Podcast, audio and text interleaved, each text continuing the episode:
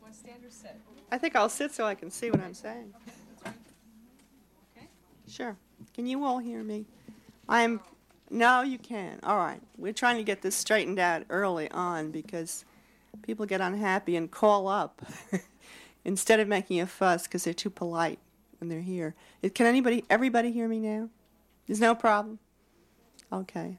I guess, are we okay then? All right. I have a piece of paper here, and I've written down, Good evening, I'm Ellen Currie, because I thought if I got off to a good start, I'd be all right after that. I, um, I'm happy to welcome you here on behalf of the PEN American Center. This, as you know, is another in the series of PEN programs whereby established PEN members introduce new writers and the new writers read from their work. These have been very successful, these evenings, and we'd particularly like to thank Encarnita Quinlan and the staff of this lovely bookstore, whose generosity and hard work and general all around good spirit has helped to make things so successful and so pleasant for all of us. I'm particularly glad to have a part in this program because the last time I uh, was at one of these evenings, I was being introduced. Maureen Howard introduced me as a new writer, as indeed I was a very new writer. And not a young writer, but a new writer. And well, I think it was the first time I'd ever read in public. And I was terrified. And it was an extraordinarily good experience from my point of view. I never in my life hope to have as attentive and responsive an audience again as I had that night. It was wonderful. And for someone who's, I hadn't finished the book, you know, it was the first airing. I had no idea how it would go. It was so, it's, uh, it's sort of an eccentric book, and I didn't know what would happen when I read it aloud. You know, it was a wonderful audience, and lots of very nice things happened to me as a result of that evening and that reading. And I'm told that there are writers, young writers, who have actually achieved publication as a result of these evenings. And that's really rather marvelous. So I hope this evening is as much fun as the one where I was introduced as a new writer was. I'm uh, to tell you, you are not to smoke, and I'm to remind you that there's a reception at the front of the shop. Now, this thing looks like a, a bunch of winners here. David Leavitt will introduce Bonnie Friedman. Gloria Naylor will introduce Kathy Elaine Anderson. Lore Segal will introduce Phyllis Moore. Louis Simpson will introduce Matthew Cariello and Wendy Hesford.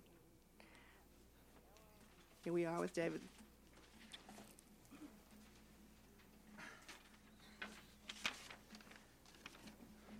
Hi, um, I'm David Leavitt, and whoops, I brought the wrong piece of paper. Start again. Sorry. Um, I'm very happy to introduce tonight my friend Bonnie Friedman, whose reading will, uh, I suppose, inaugurate this evening of, uh, of new writers. Um, Bonnie was born and raised in the Bronx. Uh, she attended Wesleyan University and the University of Iowa Writers Workshop. She's worked at a number of jobs, probably the most memorable of which was as an editorial assistant at the Guinness Book of World Records, a job which figures in some of her writing. and she currently lives in Hanover, New Hampshire, where her husband is attending Dartmouth Business School. Uh, fortuitously, this reading coincides with Bonnie's first publication, a story entitled The Pathology of Love, in the October issue of Playgirl. A wonderful title, I think, and one which resonates throughout the body of her work. When I think of Bonnie's writings, the first words which come to my mind are passion and authority. There's an almost 19th century quality to this work, an assured, vigorous confidence. The narrator saying in that grand, old fashioned way, Trust me, I know what I'm doing. I'm going to take you someplace worth going. Bonnie's stories impress me with the reach of their effects, the boldness and confidence with which they begin, and sweeping you in as a reader and not letting go. There's also in this work that wonderful quality of sensing the words struggling to transcend the limits of the page, to become flesh or architecture, as well as a strong and erotic feeling for the physical world and a refreshing embrace of history. In a long story called Wives and Husbands, and I think that that inversion of that title, Wives and Husbands instead of Husbands and Wives, is in and of itself somewhat revealing. Um, the story which Bonnie's going to read part of tonight. a mother recounts to her daughter two stories of marital disaster and extremity, which have long since transmuted into myth.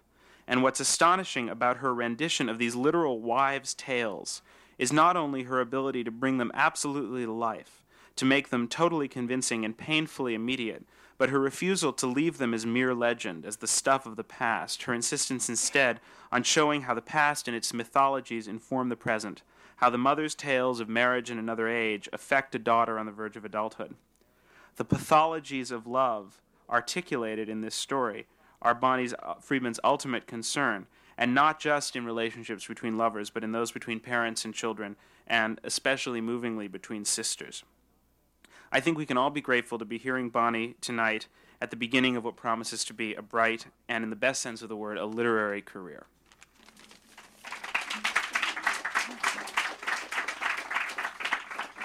Hope I can live up to that. Is this good?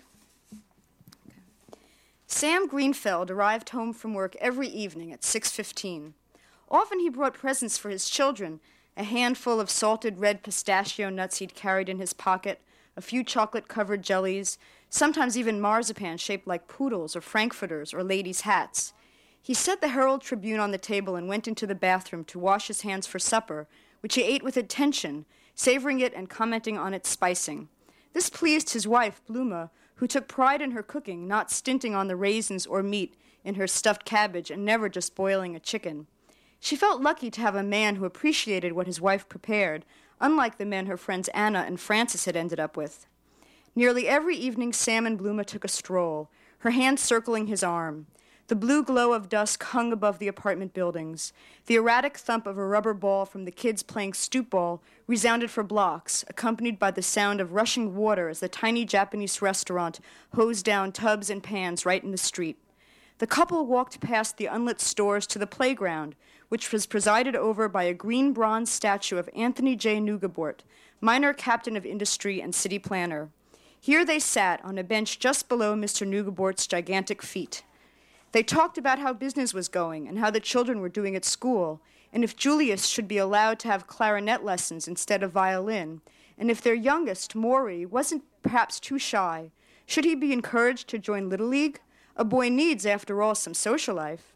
It was sweet luxury for Bluma this half hour, even after the neighborhood began, quote, to change, even after it was just them in the apartment and they found they had little that they actually needed to say, even on the Saturdays when they squabbled and he came into where she was later and said, I'm hungry. And she said, So cook something and feed yourself. Even then, they took their walk and watched the air deepen from charcoal to cobalt blue sitting side by side on the graffiti covered bench. All the way up until Sam's death at the age of 60, they were the envy of many friends whose marriages had slid into a routine of bitterness. The morning of Sam's funeral was not cool. Nevertheless, Bluma insisted on wearing her thick brown coat with the wood buttons. It had been Sam's favorite, and besides, she wanted to feel its heaviness around her today. Ever since Sam's death at work, They'd called, a strange man's voice saying, I don't know how to tell you this, but your husband's had a stroke. I'm very, very sorry. And she'd wanted to scream at him, My God, who are you? Ever since then, things had seemed unreal. There was a horrible discussion she'd overheard about the price of coffins and the cost benefit ratio of various types of wood, and she was asked to decide which suit Sam should be buried in, and the house was crammed with people tiptoeing about. So she'd worn this coat, she felt its heaviness might give her a sense of protection and solidity on this most fantastic day. The sun sank into Bluma's neck and shoulders during the funeral, and the rabbi's words washed over her. Blessed and praised, glorified and exalted, extolled and honored, adored and lauded be God's great name. White markers extended far into the distance, stuck into the shimmering grass. Why should the dead be so segregated from the living, Bluma wondered? Why should they be exiled to a land of their own when, as the elderly know, death is as close as a false step in your own apartment, and a man like Sam could go in a stroke? A stroke! Why, the very word revealed the speed with which we cross over. The rabbi's book was closed. Bluma saw it was a blue book with a clear polyethylene co- cover. She looked at the rabbi. He was wearing a dark blue trench coat over his suit and a black yarmulke that had crimped into a teepee. How much was it that the coffin had finally cost? She was with a boy once and walking, and he stepped back from the street, and it was because a hearse had gone by. He didn't like to be near them. Later, that boy had given her a terrible wet kiss with his horsey lips and tried to touch her. A small shovel glinted in the rabbi's hand. Then the shovel was in her son Julius's hand. The sky was a vast open blue, smooth as a mirror. Her body was radiating heat. The soft thud of earth hitting wood was the most final sound she had ever heard, and at that instant a woman gasped. Turning, she saw a thin, sallow face. Are you able? a strange voice said in her ear. The rabbi was standing close beside her. The shovel was pushed into her hands. But I shouldn't, said Bluma. Come on, it's the modern world, the rabbi said. Women are people too, and he pressed the, her fingers around the handle. How much fabric there was in this coat! She couldn't imagine how the seamstress had ever gotten her needle through it. The shovel felt warm in her hands. He's lying in there in a box, she thought. She dug into the loose mound of earth, lifted the shovel, and threw dirt on her husband's grave. The grass was sparkling a lush green. So many guests were jammed into her living room that Bluma didn't know where to stand. The lawyer's wife from downstairs walked by with a platter loaded with cakes and said, Bluma, I'm so sorry. Bluma's brother, dan- dressed in a three piece pinstripe suit, pressed her shoulder and said, Bloom, don't hesitate to call. Anything you need, for you I'm available 24 hours a day. Maury took her arm. There was so much I never said to Pop, he said. I know he wanted more from me than to run a shoe store. And then Maury was crying, and she said, It's okay, Maury. He didn't care so much about that. And he nodded and said, Yeah, yeah, I know. Have some tea, Mama, said Elaine, her son Julius's wife. Elaine bent toward her, smelling of peppermints, and whispered, Don't feel like you have to be brave, Mama. Real courage is letting your feelings out. Bluma nodded and looked away. The skinny woman who had gasped at the funeral was sitting on the couch, wearing a thin black cotton dress and scuffed shoes. Beside her slouched a surly faced boy in a green sweater with a few prominent moth holes. The boy cracked his knuckles and gazed at the floor. The woman watched the people eating and talking, a look of quiet interest on her face. Bluma threaded her way across the room and sat down beside her on the couch. After a while, the woman picked up a vase lying on the side table. We bought that ages ago, Bluma said. The woman nodded. It was in an antique shop on 8th Avenue. What a funny little place that had been. Bluma remembered thinking it was empty until they spied a man all the way in the back, sitting still as a Buddha behind a lilac couch, a stump of cigar wedged in his mouth, the yellow wire of a transistor radio trailing up his shirt front to end in a socket in his ear. Bluma had thought this vase, which swirled with orange and red flowers, was garish, but they'd bought it because Sam said, It has charm, it has genuine charm. That was Sam's taste, Bluma said. The woman nodded. I could tell. Really? How did you know, Sam? You're not in the family, are you? The woman glanced at her with sharp brown eyes. My name is Emily Turkle, she said, and she licked her lips. Yes? I should never have come. I wanted. You see, that's my son, she said, indicating the boy in the sweater who had taken a booklet of anagrams out of his pocket and was doing them in ink. Yes, said Bluma. Sam Greenfeld. Sam was his father. What? said Bluma, staring at her. How can that be? He came over to see me on Sundays. On Sundays? Between 11:30 and 4. But he worked on Sundays. The woman shook her head. He was with me. He married me also. She thrust out her hand. A gold band, identical to Bluma's, shone on the woman's tobacco stained finger. Bluma stared up at the woman's bony face with its wire thin eyebrows and curled eyelashes and tried to keep breathing steadily, but the walls were pressing in and squeezing the light out, and she had to grab the woman's arm to keep from falling. Mamma, cried Elaine, rushing to her. Come in and talk with me, please, said Bluma quietly. Emily Turkle nodded, and the two widows rose and crossed the room, which was full of people who were sedately chatting. They sat on the bed. It was a saggy bed covered with a gray chenille spread. Once it was taut as a stretched rubber band, 325 coils, cotton padding, a wedding present from Sam's parents. They had enjoyed it thoroughly and had never considered buying a new one, although now it contained the permanent impression of 30 years of holding Sam and Bluma's bodies. I need to ask you a few questions, Bluma said. Through the wall, she heard Maury's voice, the cadences soft and familiar.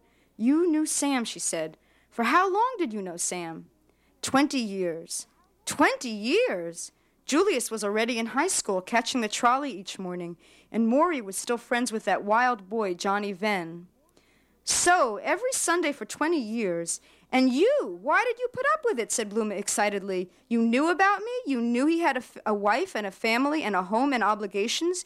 You didn't think he was some kind of a traveling salesman? I knew about you. Why did you put up with it? What could you have been thinking? I was in love. Bluma's eyes widened. Then she gazed around the bedroom at the dresser whose brown handles had worn to blondness from years of yanking them open and pushing them shut, at the sewing machine piled with light green curtains she'd been making for the kitchen, at the red vinyl chair and e- frayed easy chair, and the bureau with its photos of Sam's parents. It was a horrible joke, all of it.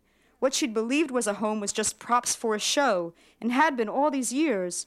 And Bluma was stricken with nausea and had the urge to run into the living room yelling, Go home, everybody! You didn't know Sam Greenfeld. Sam Greenfeld didn't exist. Quit your crying and go home.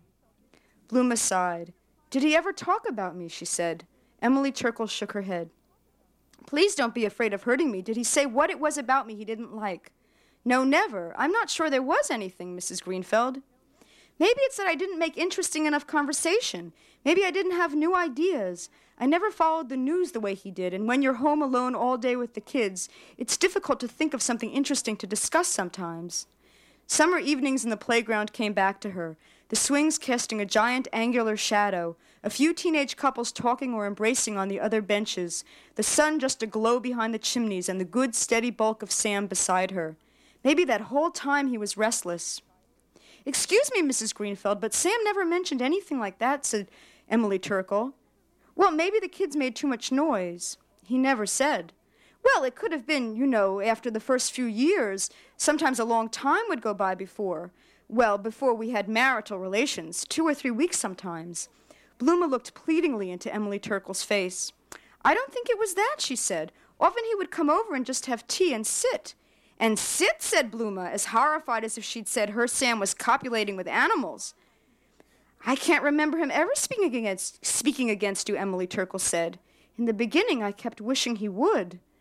Bluma bent her head, beginning to cry, and Emily Turkle listened quietly. Bluma looked down at her lap and her own hands lying in her lap, crying and feeling her own smallness, and feeling that this is all she had, this body, in a world that was spinning like a top. How thin her arms had grown during the years, how translucent her skin had become. She looked at the age spots on her wrists and hands, brown stains that had once appalled her. What was she but a body with a name? No, that wasn't right. She was just a body, a body that had been on this earth a long time. He was a wonderful man, Sam was, said Emily Turkle. Emily Bluma gazed up at her. Every week he'd come. I was crazy about him always. From Monday to Saturday, I would be counting off the days to his visit. What were they like, his visits? Bluma said softly. The woman blushed. I never told anyone, she said. I was always too ashamed. Please tell me, said Bluma. The woman smiled. He would come in, she said. First, I'd hear his knock on the door. How I hated it if he was even just a few minutes late with trouble on the subway or something, because that was my time, you know. Well, so he'd knock on the door and I'd go answer, and there he would be in a fine suit, smiling. He brought me a goldfish once in a little jar. Can you imagine? And one other time, when he'd received a big bonus at work, he brought me a dictionary with a tooled leather cover. The table would be set with a nice meal I'd spent on good silver and china, and every week made something special like fish with a special cream sauce or chicken with tarragon, and followed by a high grade tea. Sam always appreciated a good meal. Yes, said Bluma. Although he told me not to spend my money on it, not to go to the trouble. Ah, well, said Bluma. Yes, some things you just want to do. Emily Turkle paused. Are you all right? she asked Bluma. Yes, please go on. How was his week? I'd ask. He'd talk about sales, new clients, about how the kids were and you. Emily blushed and hurried on. I'd tell him about my job. I used to work in a factory sewing buttonholes, and then I worked in a bakery, but the hours were terrible, and then I got a job as a secretary. And on Sundays, from the moment I woke up in the morning, and it was early, always early on Sundays, from that moment my heart was racing. It had been all week, it seemed, since I'd been even touched. Emily was silent a moment. Through the wall came the murmur of the guests. We discussed Neil, if he should be sent to summer camp or not, how he was doing at school. Suddenly it would be 3:30. I was heartsick. That last half hour was slow and frantic and full of dread. Even years of, even after years of seeing him like this, I learned what four and a half hours is. Bluma nodded. Once, said Emily Turkle, I followed him home. I wanted to see what you looked like. I took the same subway and sat in the next car and saw what apartment building he went into. I waited across the street. It was a chilly day and I was wearing a pink spring jacket. I saw lots of different people who lived in your building. A boy went out with a skateboard, and I remember wondering if he were Julius, but somehow I didn't think so. I waited there all afternoon. Finally, Sam came out, and he was with you. Yes, said Bluma. I walked behind you. You had on a plum colored coat with embroidery on the sleeves and wore a matching felt hat. I thought you were very stylish. Bluma smiled. I felt so cheap that day spying on you. Bluma nodded. You went to a park and sat, said Emily. You looked so close, so loving, the two of you. I nearly went up to you then. I nearly went up and told you everything. How long ago was that? She shrugged. Eighteen, nineteen years. How did you meet? Bluma said. We worked in the same building. Sometimes we rode the same elevator. One day in winter, I was wearing brand new boots with slick bottoms. About a block from work, my leg flew out from under me and I hit the ice. Sam saw the accident and helped me. My knee was black and blue and so swollen and Sam waited to see if I would be okay, and we talked. I was 30 years old and still living with my mother. It became like a sickness. I thought of him all the time. I couldn't quit. I knew he had a wife. He'd told me. I knew it was stupid feeling this way, but I couldn't stop. I woke up, and already he was in my mind. I'd get to work early and wait outside just to watch him go in. And if he was sick one day or I missed him, I wanted that day blotted out. I wanted it to be gone so that it would be tomorrow when I'd see him. I knew he had a wife. I knew it was hopeless. I left my job in that building and found another and still couldn't stop thinking about him. Finally, I invited him over to my house. It was an afternoon when my mother wouldn't be home. I was shocked when he came. I never thought he would. Emily Turkle fell silent, and they sat there on the sagging bed, hearing the murmur of the mourners on the other side of the wall. It was years before I could admit to myself how things were. I kept thinking, this isn't my real life. This isn't really me. I kept expecting I'd meet some other man and fall in love. Bluma nodded. Sometimes I was even happy with the way things were. Yes. And I wanted you to know. Do you hate me for telling you? I don't know, Bluma said. When they emerged from the small bedroom, Bluma was walking slowly, as if it pained her to move her legs. Two or three guests who had been waiting came up to extend their sympathy. Sam was a wonderful, sincere, generous person, said a man in a brown suit who had worked with Sam for many years. Bluma's two sons stood near the table, talking softly. Doodling on the back of his book of puzzles sat Emily's son, Neil. Bluma looked at the gathering of people in their dark clothes, at her friends and children, and the more distant relatives who had come in from the other boroughs. It was a strange sensation realizing that even the people closest to her didn't know who she was right now. She'd changed. She knew something pertaining to herself that even her children and best friends didn't know. It was as if she'd made a secret compartment in herself that was hers alone. Perhaps that's why Sam did it, she thought, to feel like this. Emily Turkle was opening the front door, and Bluma hurried over to say goodbye. She touched Emily on the arm and noticed again how thin and pinched looking this woman was, as if she knew how to live many days on one small bit of food. You'll be sitting Shiva this week, Bluma said. Yes, you have my condolences. As Emily Turkle left with her son, the boy turned to get the last glimpse of Bluma, and Bluma noticed with a shock that she could see Sam there in the boy's face, returning to her this one last time. Goodbye, she called out, unable to stop herself. Thanks for coming. She closed the door behind them, and despite Elaine's protests, she filled the sink with warm, sudsy water and began to collect the plates and teacups.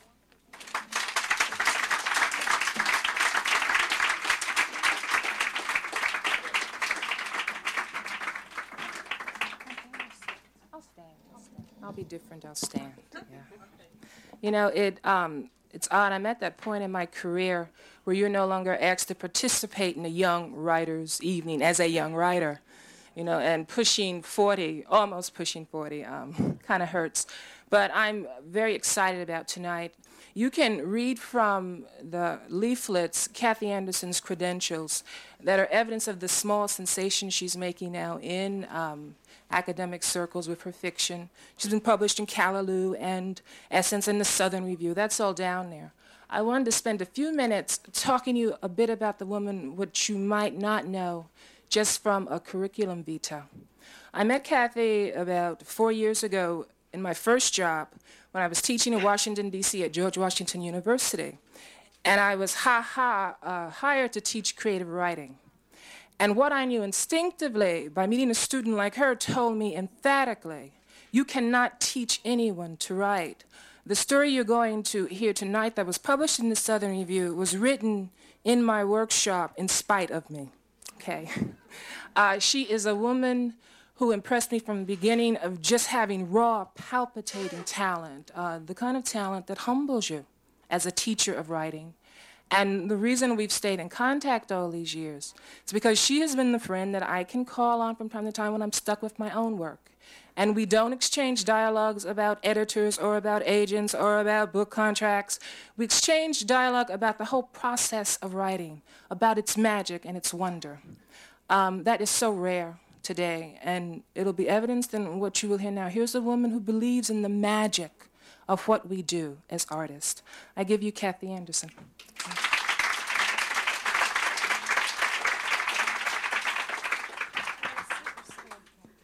I think I'll stand.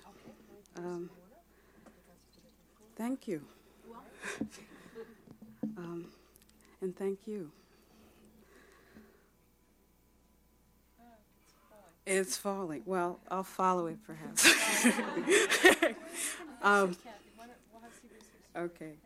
Um, it will not be possible to read this whole story. Um, I write poetry and I've begun to write fiction, and I had to choose. And what decided it was there are three characters I really want to share with you. And so we'll see what 15 minutes does. Louisiana Shade, Sterling. Rains have come. The air told me it was time. The down turning of leaves, the hissing rain makes. I place my fingers palms up. Le- oh, I think I'll sit down.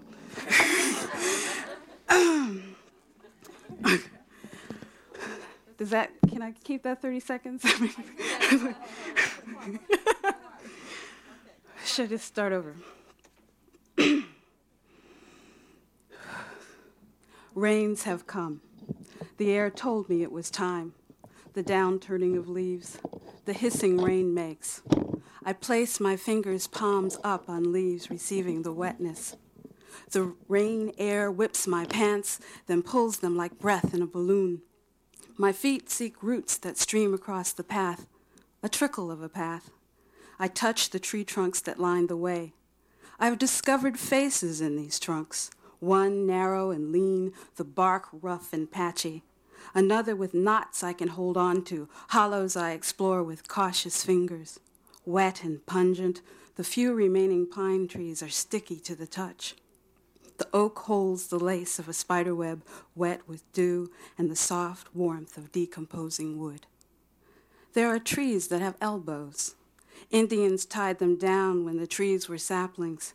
They learned to grow horizontal. When released, the center stayed parallel to the ground. The rest of the trunk continued seeking sun. They make a trail. I follow my hand as it finds them. They lead me to a spring. The ground, instead of yielding to my feet ever so slightly, has become rocky. And here I sit and have sat, dangling the dark legs I pretend shadow the underworld. Leroy. It's hot. That little bit of rain didn't do nothing. I'm in the middle of bed, and even with the covers off, it's hot. I wish I could draw on the ceiling. Give me something to look at some nights. I can't stand it no more. It's about time I go to the window. I love wiggling down to the bed bottom. I guess I better wash the windowsill tomorrow before Mama sees this dark place where I've been putting my chin. Woods and stars. Everybody's asleep or pretending to be. The woods be dark, but there's this clear space right at the edge of town. It's almost time. There, there he go, standing like Moses in that picture in the Bible. And he just stand there. He lives in the woods.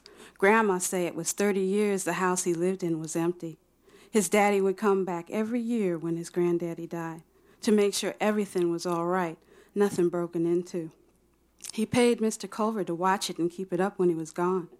Matt Sterling's mama never came back. I wish I could have seen them. We wait every Saturday for him, the son who came back 30 years later. We wait for him to go to the general store. He real tall, only Mr. Culver come close, and he got this big stick carved with all this stuff we never got close enough to see what of. And black, Billy Lee say if he walked around at night, you wouldn't know the difference unless he spoke to you. I know better.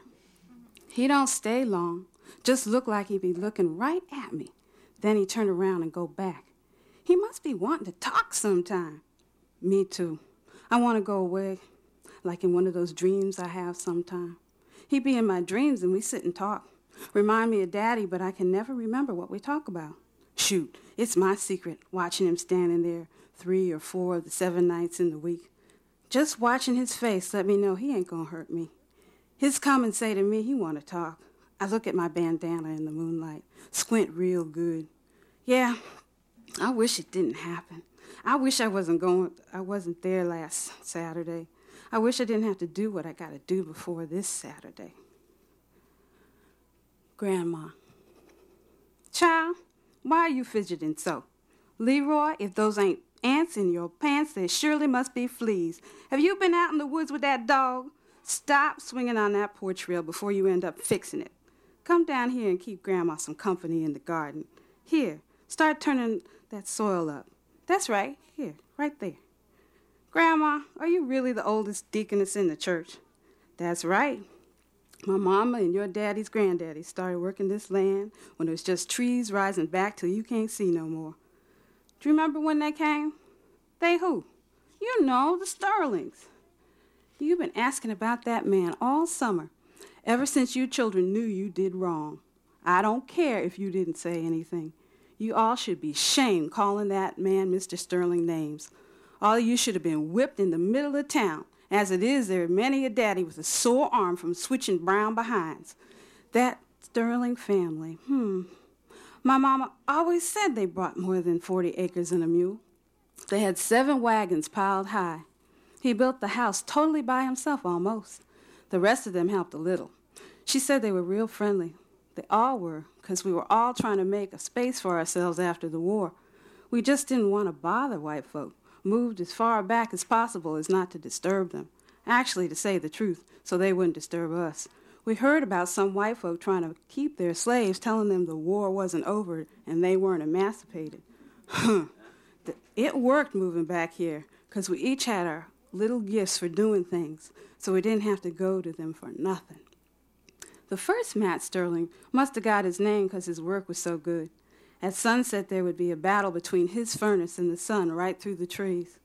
Nearly anything iron around here still standing, he forged into something beautiful. I knew the second Matt Sterling, and you know the third.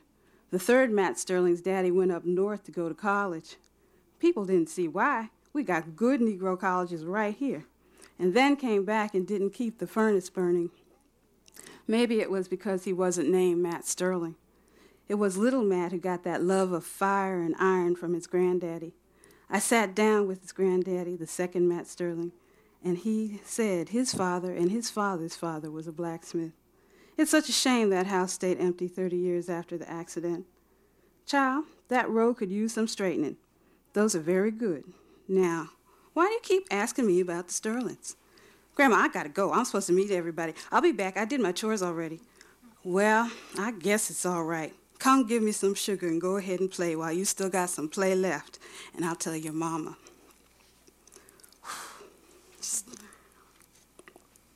Sterling. The night is escaping slow. Wisps cling to the edge of trees. The wooden floor is still slightly warm from the first heat since the rains. I stand in the sun mornings before my work inside is begun. Do you know I've returned to your forge? Stand silent, touching each tool, the instruments you played six days of every week. The woods would sing with the sound. For ten years, the ten years remaining to you, I did not see you. I was only able to speak to you over a telephone wire. Over and over, you said it wasn't right that you couldn't see the third Matt Sterling, that my mother was wrong stealing me away. It was an accident. I was going to learn your trade, what my father wouldn't. I return, Matt Sterling. You are here still in the quiet of the mornings. I think of when I would slip out of bed and you would be waiting for our walk. I return with my own instruments. I can't use yours, but mine continue to play the songs you began long ago. Leroy. It was Mr. Culvert who knew he was coming. We were waiting for him, but our folks said we weren't supposed to stare. Trying to be respectful, we just made sure we had work to do outside that day. When he came walking down the street, I peeped at Grandma, Mama, and Daddy. They were wondering, too. They were just better at hiding it. Grandma started patting her foot and humming a little, and that always means something special was about to happen. She was thinking something, but that day she wasn't saying. He walked into town with this carved stick taller than him. The elders said it was something from their mama's and daddy's time. It was all carved up and pretty. He walked like he knew where he was going.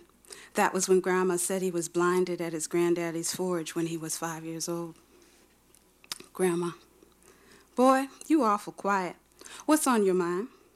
Oh, I was just thinking about the day when Matt Sterling came to town. Hey, Grandma, has anyone ever visited Mr. Sterling? Young man, hay is for horses, and by now you should know the good Lord didn't put me here in the shape of a horse. I don't know of anyone visiting him.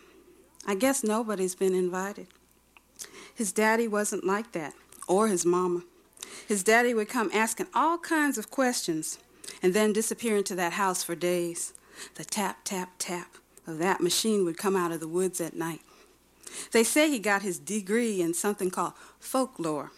He was studying us, real friendly, but studying all the while. He said our great great grandchildren are going to want to know about us, that we got to record our ways, because the white folk who were, who were weren't doing us no justice. Well, we tried to help him the best we could, him being from here and all, and his family helping to start this town. And boy, why do you want to know? Oh, I was just wondering. Nobody really talks to him except how do you do, and I keep thinking that's what it's like to have nobody to talk to and no one to see either. I wonder if he gets lonely.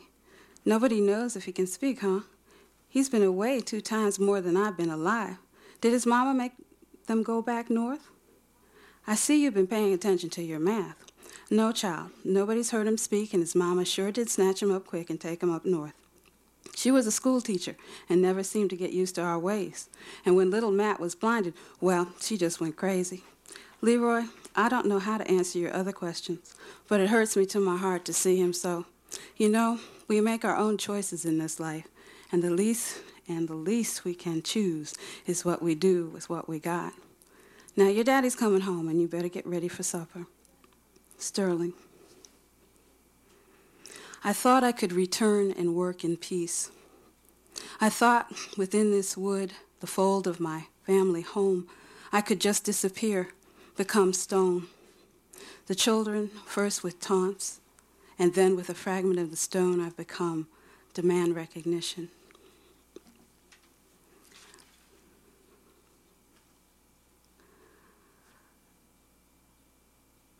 Hmm. I am so nervous.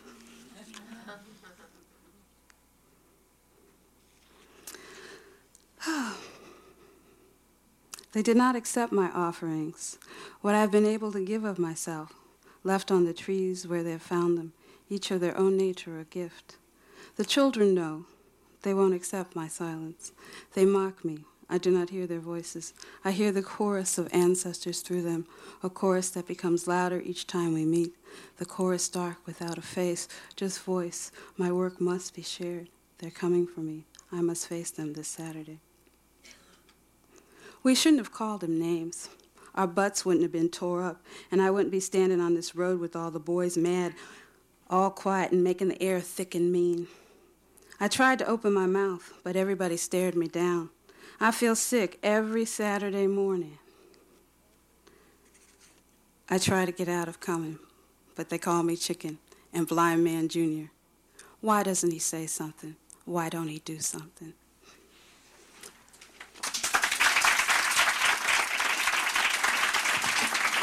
Thank you. I'm sorry for the nervousness.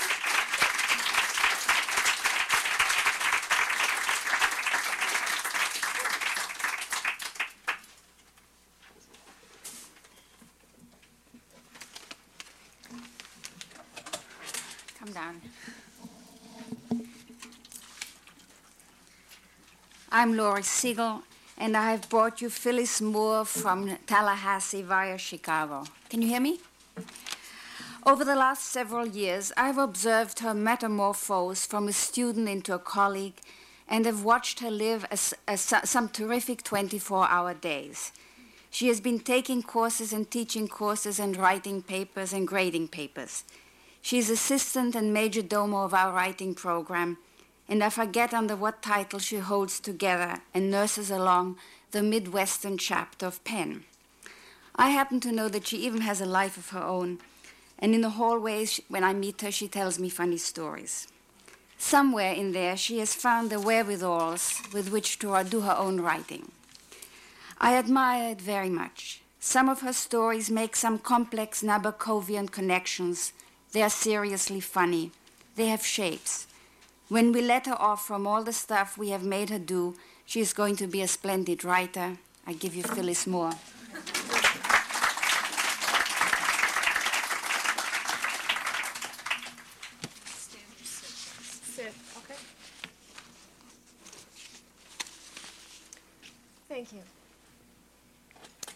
This is a story about a girl. It's called Once in Hamburg. Once in Hamburg, Darylyn prevented us from getting kidnapped and worse by three giant Turks. Lucky we had the peanut butter. It was the one thing Darylyn insisted on carrying when we went on trips. That, the passports, and the cash. I was in charge of the hand lotion, the Kleenex, the matchbook sewing kit. This is the sort of arrangement that is worked out by girlfriends all over the world, and Darylyn and I had been best friends since the ninth grade, since the day she'd walked into homeroom eating a Vidalia onion as if it were an apple. From that moment on, I was hers. And it is the onion that explains what happened that day in Hamburg in the back of that Chevrolet. It is the onion that divides humanity, that divides the Darylyns of the world from my kind. My kind stands paralyzed in the face of adversity like a toad in front of a coiled viper. In dreams, we are blond stalks of wheat standing tall before the combine, waiting our turn in perfectly parallel rows, knowing, as a stalk of wheat would know, that the jig is up. Darylyn had this purse. It was like a box. It could stand up on its own. It had round red splotches all over it that I said looked just like Tootsie Roll Pops, the kind we used to steal from McCrory's. Darylyn said they were ancient Tibetan mandalas. It closed at the top with a, a leather drawstring. She said she got it out of this catalog from New York City that her cousin sent her, and that it was made by real monks in Kathmandu, that the leather had been cured in their very own urine, which was one reason why it took six months to get to Brunswick, that's Georgia, which is where we're from. To me, it looked more like something her Uncle Buck fashioned out of an old hide on her graduation day, thinking to himself that this was just the ticket. Besides the peanut butter, Darylyn carried a bottle of Windex in her purse. What's the point of Europe, she said, if you can't see it?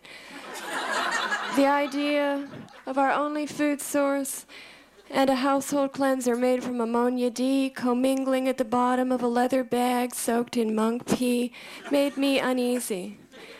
Darylyn said I was anal, that it only went to show my Virgo rising, and that I should read Susan Sontag on the self-contained before I turned 21, which was the age, she said, at which the brain supply of sodium and potassium begins to diminish. She wore it like a street fighter slung over one shoulder. We were 19, and it was London. Everything in London confirmed our suspicion that America was somewhere to be ashamed of. Our allegiance, by some twist of faith, turned. The old names, Betty Crocker, Borden's Kraft, now bruised our ears. We saluted the new names, Chambourcy, McVitie's Typhoo. We began to use the word remarkable. Look at that, Darylyn said, pointing to the cover of Time Out. Jim Morrison ejaculated on stage in Miami. That's, remar- that's remarkable, I said. What's ejaculate? the way she explained it, I, I pictured this giant salt shaker being held upside down, pouring forth, floored why anybody'd want to pee on stage in front of people. Had Darylyn been there, she would have collected the stuff, sent it off to Kathmandu to be used for the making of ladies' handbags. Darylyn got mad at London. The British have the worst teeth, she said. Let's go to Istanbul. Istanbul, I said, why can't we just go to see the Eiffel Tower like everyone else? Because, Darylyn said, plus we can stay free with Renan's parents. Renan? Wait, that guy in the plane, the guy with the jaw? We don't even know him. We went. You know the Twilight Zone episode, the one where the string mop head teenager kid lives as an outcast on a planet full of regular humans, and the regular human kid lives as an outcast outcast on a planet full of string mops. In Istanbul, I was blonde where everybody is not blonde, tall where everybody is not tall. I was a girl in Istanbul where everybody is a man. We took a dolmish to the scribbled address. The mother and father greeted us, greeted us at the door, two dark little twins. Hello, we said. Hello, they said. Darylyn and I understood immediately we were sluts. Truth was, Darylyn qualified. I didn't quite measure up. Back home, the best of my conquests had been a ride home from French class with a violinist first chair, while Darylyn, and this by her second quarter, freshman year, had smoked dope with the son of a Republican senator, down shots backstage in Atlanta with B.B. King, slept on a boxcar with a criminal, and seduced at the Holiday Inn downtown, right next to where her father takes his Pontiac in for repairs. Our Religion 101 teacher, a full professor, one of the few people you meet in a lifetime who can use in as much as in almost every sentence and get away with it. He knew Schweitzer. The father took our things. The mother asked, Would we like coffee? Yes, we said. That would be great. Thinking this might not be enough, I added, We love coffee. We drink it all the time at home. The father motioned for us to take a seat, but as soon as I saw the couch, I knew that if I did, my skirt would ride up, way up, beyond the slut line, so I asked to go help with the coffee. Darylyn sat down, leaned over to the father, and said, I am extremely concerned with Renan's teeth. Darylyn had this thing about teeth. Personally, I could live to die for that guy in Belle de the one who plays Catherine Deneuve's lover. He's got two silver front teeth. The rest are all sawed off, really erotic. Darylyn was horrified when I told her. Darylyn, of course, has perfect teeth. All her cousins are dentists. I found the kitchen. Hello, I said. The mother was standing with her back to me, and she did not turn around. Can I help? She did not turn around, even harder. The sight of the Nescafe comforted me, so I said, What a nice kitchen you have, but she didn't say the better to feed you with. She asked, Did I speak French at all? Her English was not so very good. Un petit, I said, looking at the floor, floor full of pride. Bon, she said. There was a blue pan on the stove. It was milk warming. I watched as the mother took the pan and poured milk into the little cups full of powdered Nescafe. Lumps of skin landed like dumplings. In Istanbul, it seems, homogenization is just another word. Mmm, I said. Bon, she said. I followed her back out of the living room where Darylyn was holding forth. Darylyn had four conversations. There was the everything's worse than it used to be conversation. The man has not changed an inch since last go conversation. The be here now, and the artistic vision is not all that mysterious and is usually attributable to some technical technical innovation, her personal best. Artistic vision, Darylyn was saying, is not all that mysterious. In fact, it is usually attributable to some technical, technical innovation. The uncle was holding on to every word.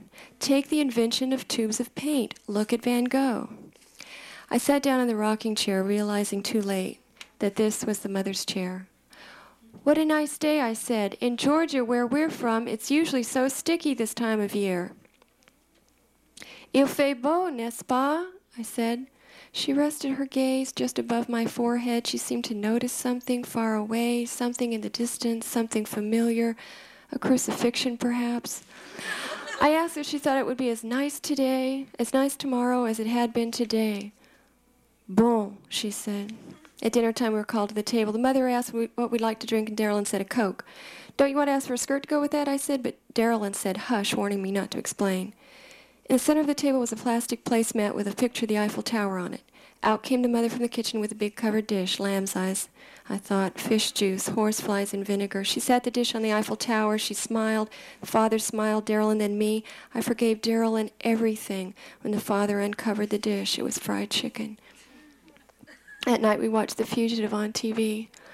After three days, Darylyn decided we should be going. She kissed the father goodbye on the mouth and told him to be sure to get Renan to the dentist first thing. The father said he would, that he surely would, pressing his hands together after the manner of wise men from the East. Goodbye, they said. Goodbye, we said. We flew to Hamburg. On the plane, Darylyn announced we were going to Bergen. Norway. I said, why Norway? Because, Darylyn said, but Darylyn's wallet was missing. We hadn't gotten traveler's checks because Darylyn said traveler's checks were bourgeois. I've still got my pennies, I said in my best Doris Day. I'd emptied out my clown penny bank just before leaving home, just in case. They were in a little velvet pouch, sandwiched now, in between the hand lotion and the matchbook sewing kit. Darylyn said we'd have to hitchhike to Amsterdam and then wire home for the money. I said, why not wire home for the money here, here, in Hamburg? But Darylyn said it would be an experience. Hitchhiking is perfectly safe if you know how to do it, she said. She'd read the State Department's brochure. we found our way to the highway. Two cars pulled over. One was a gray Jaguar. A lady in a fur coat was driving it. The other was a dirt green Chevrolet lowrider rusted out of its mind. There were three guys in it. I headed for the Jag, but Darylyn took my arm, steered me towards the Chevrolet, saying, Get smart, life's a paradox, and that I should know that by now. Darylyn prided herself on being a terrific judge of character. Appearances can be deceiving, she told me. That's the lesson of Othello. But there had been times she'd been wrong. Mr. Gilsinger, for instance, our high school English teacher, she thought he'd ask her to come by his office after dinner because he wanted to talk about how interesting her poetry was. As Darylyn explained it to me later, he seemed instead to be going through a particular stage in his development that encouraged him to be demonstrative about his maleness. The guy on the passenger side got out and opened the back door for us. I slid in. There was a guy already waiting for me at the end of the seat, then Darylyn, then the other guy. We were the cheese. As the click of the locks sounded, first on my side, then on Darylyn's, my brain clicked into this is not happening to me mode. I watched as the Jaguar sped off down the highway. I said to myself, this is the part of the story where two hippie chicks from Brunswick, Georgia get raped and quartered just outside of Hamburg in the back seat of a Chevrolet by three gigantic Turks. It would be our story on the cover of the next edition of the State Department's brochure, and the headline would read, Once in Hamburg, and there'd be an interview with a lady in the gray Jaguar, and she'd be shaking her head telling the officer they look like such nice girls. I turned to the guy next to me. He smiled. He was poking the index finger of his right hand in and out of a fist he'd made with his left hand. This I took to be an international sign. I turned to Darylyn, but she wasn't paying attention. She was talking a mile a minute to the guy on her side. What karma, she said. She just found out they were from Istanbul. She told the driver how we were on our way to Bremen. It was sunny, not a cloud in the sky. Darylyn had on my favorite skirt. It was white. It fell down evenly in three equidistant tiers that I said looked just like a wedding cake. Darylyn said was a perfect rep- replica of a Babylonian ziggurat. There was a sign that said Bremen this way, and when we went that way, even Darylyn got quiet. We turned onto an unpaved road. We were out of the city now. There were farmhouses, but it was mostly fields. My guy said something to her guy that tickled the driver pink. He looked into the rear view, his eyebrows thick like mean black ant hills, and said something that sounded like giggle bears looking at me. I started to tear up, but Darylyn pinched me hard. She reached down into her purse and took out the jar of peanut butter. Her guy looked interested. Cows now appeared on either side of the road. They too looked interested. It was a brand new jar, so it took her some effort to get it open. My guy offered to help. Darylyn said no thanks, she had it. She took the lid off and placed it delicately on her guy's knee. Using her hand as a spade, she scooped out a handful of the peanut butter and began to apply it to her face like cold cream, then down her blouse. She turned to her guy, I didn't see this part, she told me later, and smiling like a geisha, drooled. Her guy hissed, yelled to the driver. The car swung over to the side of the road. The door was unlocked. Her guy jumped out. We were shoved and kicked and thrown to the ground. Doors slammed. There was dirt in the air. We looked up. The car spun around in the dirt, caught, hesitated, my guy rolled down his window and spit. The car took off. It took the rest of the afternoon to walk back to town. Darylyn made no attempt to wipe herself off, but I insisted. I insisted with my suddenly important hand lotion and Kleenex. She didn't say a word. She seemed tired, way out of proportion. I noticed her skirt. It kept riding up. It was really windy that day and making it hard for her to walk, but instead of getting irritated, she seemed embarrassed. Her slip was showing. We came to a park. Darylyn asked could we sit down, and I said if she wished, pleased with my new leading role as travel consultant. It was then that we noticed. bells were ringing, and had been ringing the whole time we'd been in Hamburg. We just hadn't heard them until we sat down. The bells wouldn't stop. They wouldn't stop so much that we decided the king must be dead. It must be something that big. Give me your hem, I said. What? Your hem. I took up my matchbook sewing kit. I'm going to sew pennies in your hem. What for? To keep your skirt from riding up. I remember her hair. It was usually so well organized, but that day it was lost. It kept getting tangled up in my needle. It kept getting tangled up in my needle. Then she'd get this look, this look like a schoolgirl, this look like an apology. This happened three times. The wind would blow, her hair, it was tinsel today, would tangle. She'd give me the schoolgirl look. I would retrieve the maverick strands and go on with my stitching. And it occurred to me that Darylyn was a real beauty. I'd never thought of it before, but I looked at her and saw, and I was filled with pride that my best friend was so beautiful. And I thought to myself, if I didn't have and I might have gone through life as a string mop kid. I might have spent my whole life not knowing what ejaculate was, what a superior process homogenization is. I might never have gone to Istanbul. I might never have done anything remarkable at all, like sew pennies into the skirt of a great beauty in Hamburg, in the wind, with the bells ringing, the day the king died. Wake up, said Darylyn, and they're going to come put pennies over your eyes. That's from your Uncle Buck, I said. That's from my Uncle Buck. The reason that I kidded Darylyn about wanting a skirt to go with her coke was because of her Uncle Buck.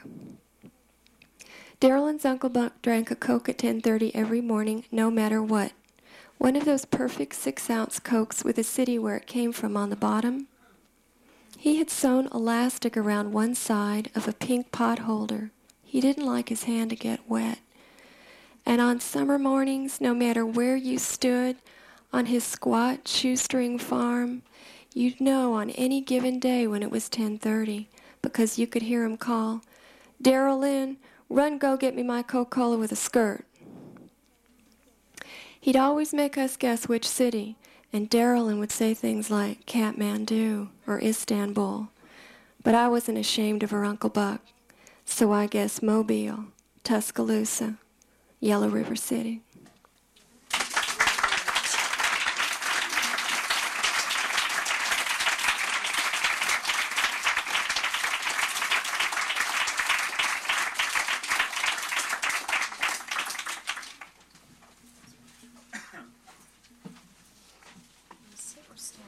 I'm going to sit. I'm Louis Simpson. It gives me great pleasure to introduce Matthew Cariello and Wendy Hesford. Matthew is working for the PhD at New York University. He also teaches there expository writing. While he was an undergraduate at Rutgers, he won an Academy of American Poets Prize and won another Academy of American Poets Prize four years later. Together with Wendy Hesford, he edits the poetry magazine Ailanthus. I don't want to take time away from the poems, so I'll just say briefly that what I like about Matthew's poems are the sharp images and the fine sense of rhythm and form. Wendy Hesford is in the PhD program at NYU, and like Matthew Cariello, teaches expository writing. As an undergraduate at Montclair State College, she won the Passaic College Poetry Prize, and in 1986 she was awarded an, American, an Academy of American Poets Prize. Wendy was a student in a class I taught at NYU, and her poems struck me as true and moving. Matthew Cariello and Wendy Hesford were recently married. Matthew will read first, followed by Wendy.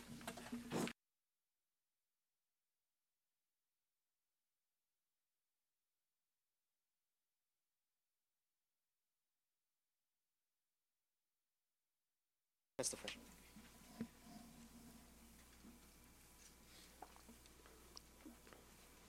How's that? Is that all right?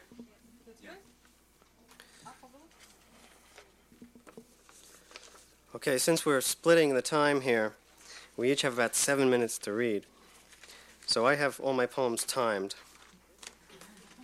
This is from a series of poems, a continuing series I've been working on for the past two years, called Odes on Earth.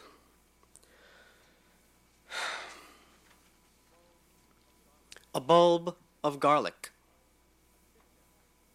a citadel, a catacomb, sculpted stone of shadow. In its crevices are miles of open air. I admire its fleshy curves and hints of red, its patience and self-satisfied look. In my mouth, it begins to speak. I am part of your life.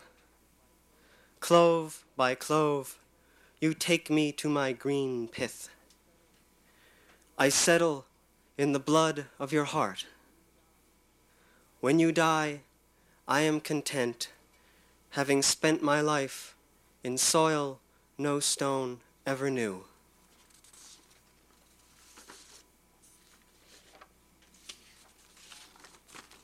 Glass of beer. Its foamy borders circle perfectly. A glistening, a liquid reckoning of greatness bubbles up from some well, a breath of the heart. A yellow sea. On the surface floats an island. In the middle is a volcano. The island is uncharted and wanders among the continents. See the tiny people who live there. They are your cousins, favorite uncle, unmarried sister, and your mother and father as children. They live on the grain as gods live, timeless in the revolving sea. Their whole world is a yellow ocean held in a clear glass the glass you enter to live their lives. Jellyfish. You are the cup of the sea, water woven into filaments of light, a star etched on the broken water's edge. I lay beside you, listening to the ocean arrive. A crescent moon leaves the water like a sail and lifts itself into the sky. The wave that carried you to the sand has crawled back to its foamy bed and deadly tendrils extended, you die. I can't throw you back. You die without thought with some small spark of life and will dry to dust in a day. I won't miss you. And soon you'll be gone, gone.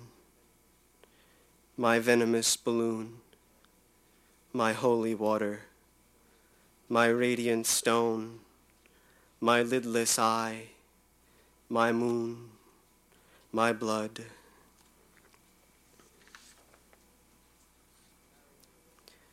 varying a little. This is another poem that I accompany myself on.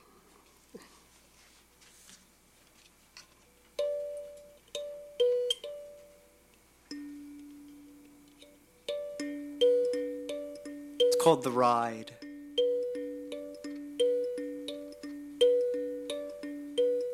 With heavy coat to check the cold, and my sled behind a skimming weight, I stood at the top of the hill. I knew my eyes would tear, and the trip back up took hours, but I flattened my body to the run, threw my weight into it, and fell past the lights and faces, felt the dull thud on bumps as snow rose in plumes from the runners.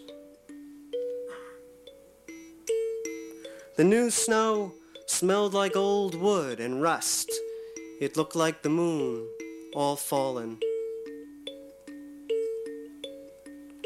I fell through night, and it seemed I'd never stop, but slide on and on, no street beneath, no rope to pull, no skidding stop in the bank. When the speed had cut its wind, I pushed with my hands.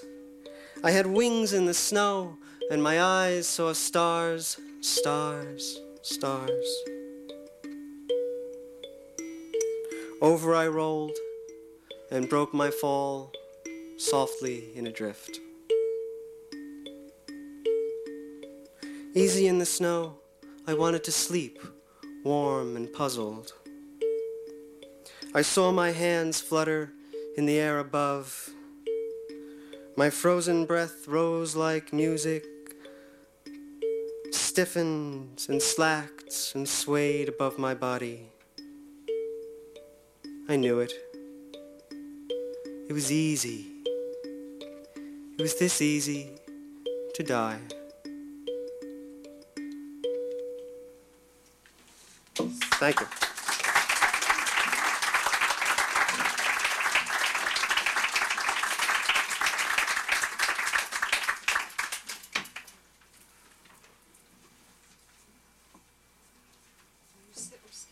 I'll stand. Thank you. We're the same height. We're in the same everything. Um, good evening. The poems that I have decided to read tonight are four elegies. Uh, two are written to my great grandmother Amelia, who I've never met before and has lived in Cornwall, England. One is written to my uh, grandmother, who died two winters ago of Alzheimer's disease. And the other one is a recreation of a story that my grandfather passed down to me, which is a story of his little cousin who witnessed his brother drown and die. Before I begin, I'd like to sort of set the tone, even though maybe it's a little low to end the night on an elegy, but by a quote from Eudora Welty. The memory is a living thing. It too is in transit. But during its moment, all that is remembered joins and lives. The old and the young, the past and the present, the living and the dead.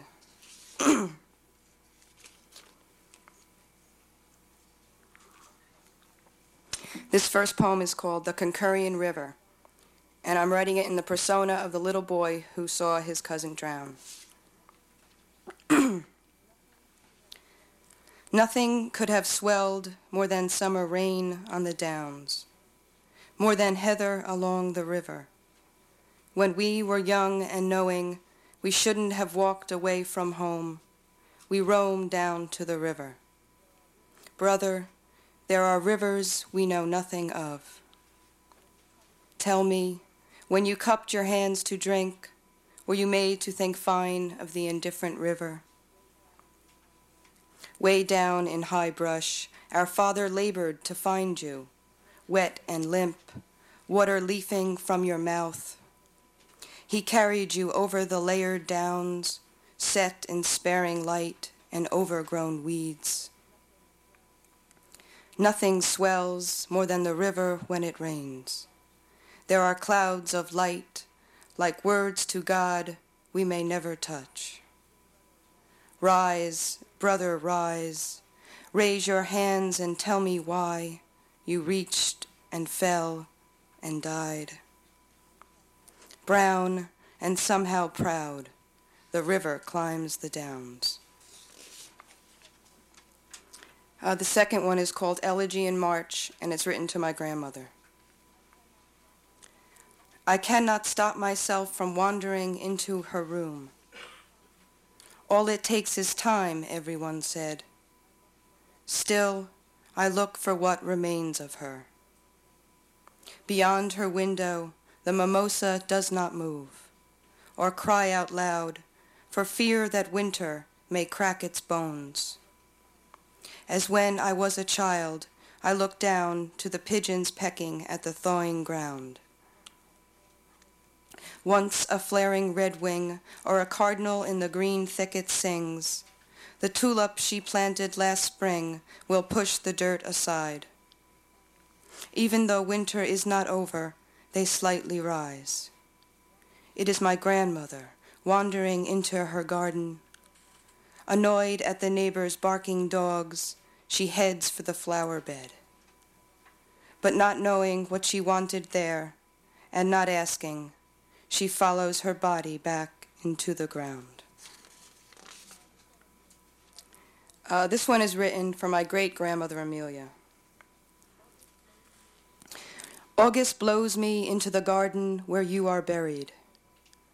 I look at your white stone as leaves spotted with sunlight. Sunlight, a fragile lamp descends on a girl.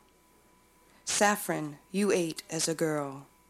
With syrup so sweet, I taste the sweetness you tasted. Sweet, the sweetness of a dead woman. And this last one is also written to my great grandmother, and it's called The Sea at Marazion, which is a body of water in Cornwall, England.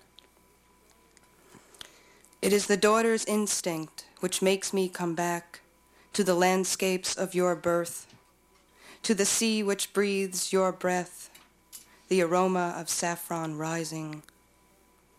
These images along the shore, the forms, the beauty, the pantomime sunset, the gray boats veined with barnacles arranged in sloppy rows, that haunted ocean, the salt blue gray. I want the power of tides, the language to speak to you again.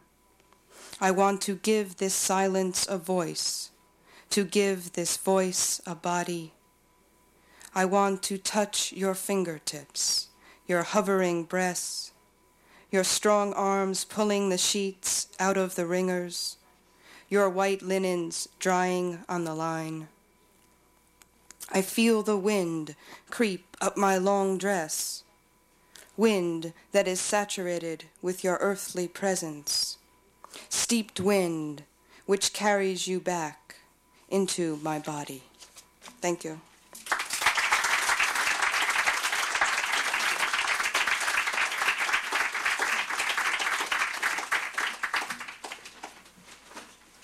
We hope you'll join us for some wine and conversation, etc., in the front of the store to the right. And that's it. And thank you all for coming this evening. It was really a wonderful evening.